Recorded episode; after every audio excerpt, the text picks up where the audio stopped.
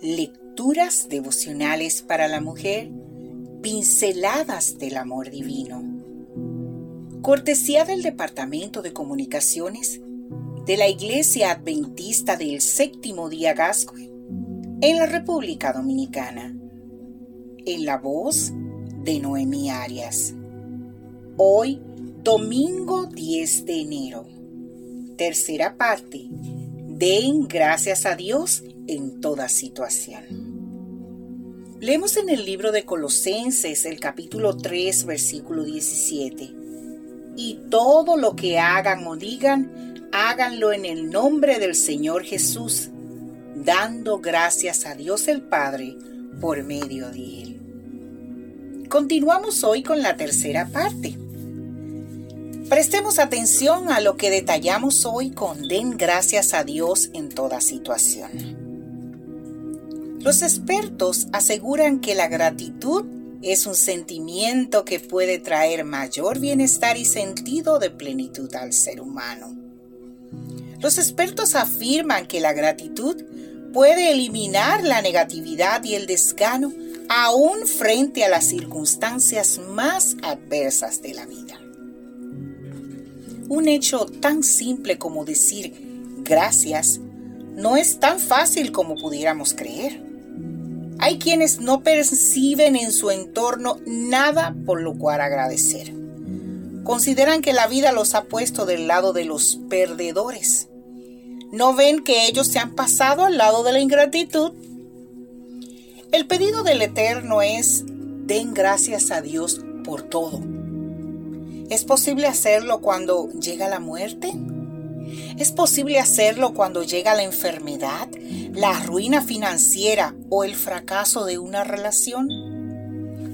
¿O será más bien este un pedido de un Dios que está sentado en las alturas de los cielos, ajeno a las necesidades de sus criaturas? Algunos libros de autoayuda intentan demostrar que al ser agradecidos estamos generando una energía positiva, que ésta atrae a personas y circunstancias que nos llenan de bienestar. Yo no creo que la gratitud sea una energía que nosotras podamos generar. Para mí, la gratitud es un don de Dios que debemos pedir en oración con el compromiso de transformarlo en un hábito. Enfocar la mente en el Dios dador de la vida es el principio de la gratitud. Hoy hubo amanecer y con él la vida inició su jornada. De esto están seguros las aves y lo proclaman con sus cantos al aire. ¿Ya lo hiciste tú?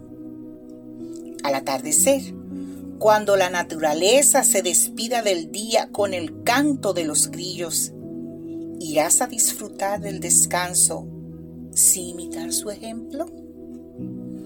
Las quejas, los resentimientos y las críticas nos llevan a dar la espalda a Dios.